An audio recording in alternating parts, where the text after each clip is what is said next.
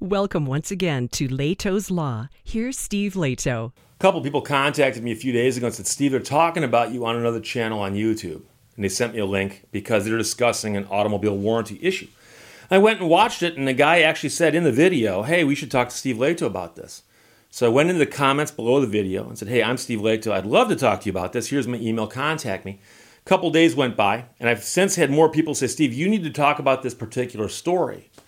And I said, okay, well, I was waiting for those guys to contact me. I thought maybe we could do a collaboration or something, but they never got to me. So I went over there and I removed my comment, which a lot of people don't know you can do. If you post something on YouTube and you change your mind later, you can remove your comment. But I removed the comment because I figured I'd do it myself. So the headline here is Chevrolet will void owner's warranty if they flip their Corvette Z06. And by flip, we're talking about the process where you buy something and you sell it right away and flip it for a profit. Not that you take the Corvette out and roll it over. It's, it's hard to roll a Corvette.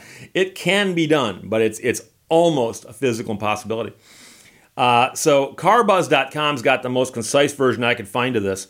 Sebastian Cenizo wrote this, and uh, several people sent me notes, and I apologize I didn't write them down here. Uh, but I, like I said, was first alerted to this by somebody said, Steve, they're talking about this on another channel. They mentioned you. So this sounds like an effective means of preventing opportunists from ripping people off. There are two schools of thought on this. Should General Motors, Chevrolet, be allowed to limit how you can sell a car once you own it? Or, if you want to look at the other way, should Chevrolet be allowed to try to keep you from flipping a car for a profit if there's a market out there for it? We've heard of cases like this. Uh, in fact, it's happened quite recently with cars that were so hot in such high demand that the dealerships could charge outrageous premiums for them. And then when the manufacturer stepped in and said, you cannot charge outrageous premiums, people just buy them and they turn around and sell them for a huge profit. And the question is, is that right? Is it ethical? Is it legal? And you'll recall the same thing happens, I don't know, with concert tickets. And there's been a lot of noise recently about people who say, I logged on to buy tickets to a hot show and uh, it turns out they use surge pricing on tickets now, like they did with uh, with uh, those uh, ride hail apps. And so you discover that they want a couple thousand dollars for a standing room only seat on the main floor of a big venue. Ain't nobody I want to see that bad. So here's the deal General Motors cautions buyers of the Z06 Corvette against flipping it in their first year of ownership. If you do that and they figure this out, you will lose access to certain warranties and future high demand products will be off limits. So not only will they punish you by altering the warranty, but they're also going to say, we're going to put you on the list. And on the list, you won't get to buy cool stuff in the future. If that matters, I don't know. So the Chevrolet Corvette Z06 has been a long time coming. The public is very excited about it. Well, some of the public. I can't say I'm terribly excited about it. But it's got a flat plane crank V8 and true supercar styling, not to mention 670 horsepower. Okay, that right there, that's noteworthy. And eager buyers are desperate to get their hands on one. Of late, many in demand cars have been sold for vastly more than the manufacturer's recommended price. And Chevy wants to stop that kind of behavior from influencing the way people perceive the Z06. And there is an issue with that because there are guys out there and gals out there who love a particular car. When a new one comes out that's been hopped up or special, they want to get one of those cars. And they're the ones for whom perhaps the cars mean the most. And if they can't get one because some investor just bought one and flipped it to somebody else, well, that does seem to kind of taint the brand. So, to that end, Chevrolet has enacted a number of policies to prevent customers from flipping their cars for vast profits and the latest may be the most effective. Chevrolet will void the warranty if you sell your Z06 in the first year of ownership. So, you buy the car, it's got a warranty it's presumably longer than one year. It has a warranty. One month later, somebody comes by and offers you crazy money for it. You can sell it to them. They're buying it without a warranty. Now, if you wait another 11 months and then sell it at a year and a day, presumably you can sell it you can sell it with the remainder of the manufacturer's warranty intact and the warranty will transfer. And so they're thinking that by doing this, no one's going to want to buy this late model Corvette high performance as is. because that's what that would be. In addition, customers who have found to do this will be banned from ordering any future GM products, according to The Drive. According to a GM spokesperson who spoke with the publication, GM is limiting the transferability of certain warranties and barring the seller from placing future sold orders or reservations if the vehicle is resold within the first 12 months of ownership. This will be applicable to certain high demand products, including the Z06, but also the Cadillac Escalade V and the GMC Hummer EV, although we're positive more vehicles will be added to the list in time. This is outstanding news. It means the Z06 can be what it was always meant to be, and that is a relatively affordable supercar. So they're hoping that this will keep the prices down. Now, here's the thing the marketplace will almost always find a way around this. It's kind of like trying to keep something from flooding as the floodwaters rise. Water goes where it wants to go.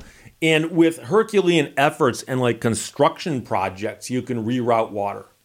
But on short notice eh, and an overwhelming amount of water, it's tough. And that's how the economy works. So if something has got great value and I can buy it and other people want to buy it from me for even greater value, it's hard to stop that from happening. But this is an interesting angle here. And the question is is it legal? We'll talk about that in a second. Why does GM care so much? asks Sebastian. Well, as has been the case in the past with both GM and other manufacturers, these overpriced flips cause damage to the brand. When a new high demand product is made available to the public, the prevalent stories throughout its life should pertain to the car itself. Instead, dominating the news are stories about how expensive these cars are, and manufacturers are tired of their names being dragged through the mud as a result. And that is true. Think about this. I remember as a kid wanting to go see a show that sold out instantly, a rock show. One of them rock bands, the long hairs are going to play some of their music up on stage. And asking around and they, oh, I got tickets. It'll cost you. And you find out somebody wants an insane amount of money. You're like, how many tickets you? I bought 50 tickets. oh, were you planning on bringing 49 friends? Of course not. It's going to scalp the tickets. And I remember, for instance, when the Viper came out. When the Viper came out, they were so hot and so desirable. There were stories about them being flipped also for profit, and also some high profile people who got them because Chrysler recognized that this car is going to get us a ton of publicity. We'll put them in the right hands, but some of them actually wound up in this process where somebody bought it and flipped it. And I know recently people who've gotten the uh, Ford Bronco and they got one and they turned around and sold it at a great profit because they could. So, for reference, the Corvette Z06 has a base MSRP of $106,000. Uh, that's for the one LT trim excluding the destination and delivery charges of $1,395. So it'll set you back about mm, 108, 108 and change, 107, 108, right around there. Of course, you don't want that bare bones trim, right? I mean, you want to dress it up a little bit. So here's the question People ask, can they void a warranty? And here's the thing they're not necessarily voiding a warranty if they tell you this in advance. They can do this legally if they do it right.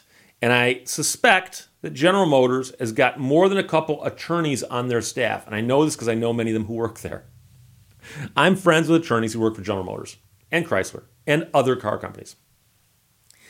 So you have to understand that warranties are governed by the Magnuson Moss Warranty Act. It's a federal statute that defines what a warranty is, what the minimum standards for warranties are, and the prohibitions against things that manufacturers used to do. For instance, saying, "Oh, you bought a, uh, a Ford product, you got to put Ford oil into it, or you'll void your warranty." And they have said you can't do that and you can't tie a product to it unless you can prove through a hearing process that it's actually necessary. And no one ever does that. So that's basically out. So they pretty much stopped doing that. Most car companies i haven't seen anything in the car field for a long time that says that. However however there is a minimum standard but there's also rules on what they can call a warranty. So for instance a full warranty has got to do certain things or a limited warranty can limit things.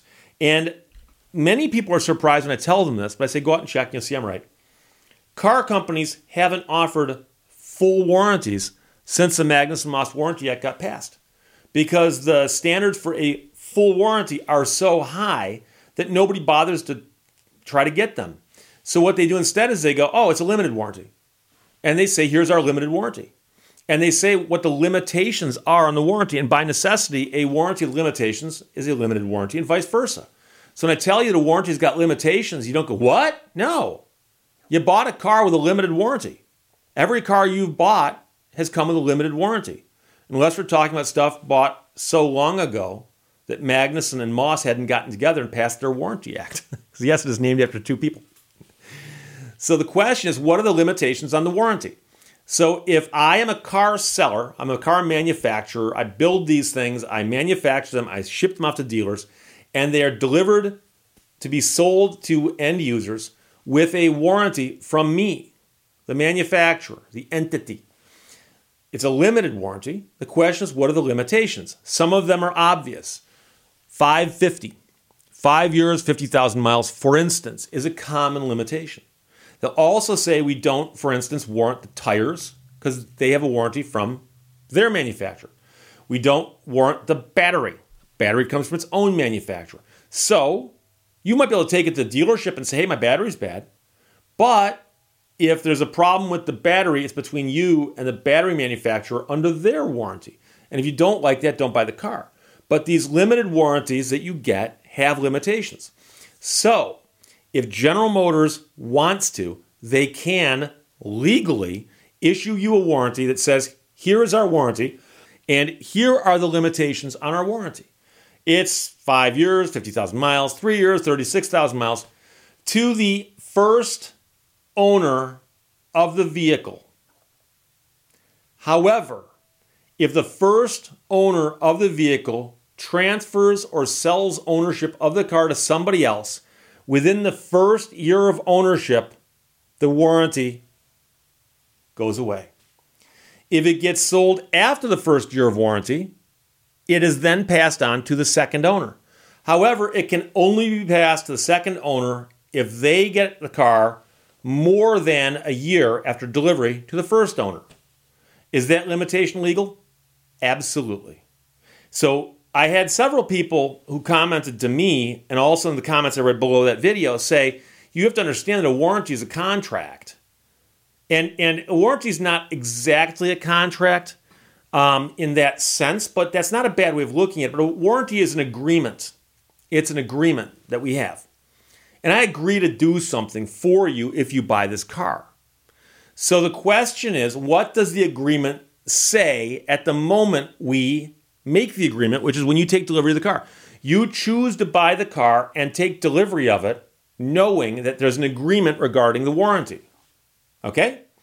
And so if you buy the car and you agree that you will have a warranty and you can only transfer the warranty if you do so a year and a day after purchase, otherwise the warranty is voided, that's not illegal. That is perfectly legal because it is simply a limitation on a warranty by the manufacturer who's allowed to issue a limited warranty as per the Magnuson Moss Warranty Act.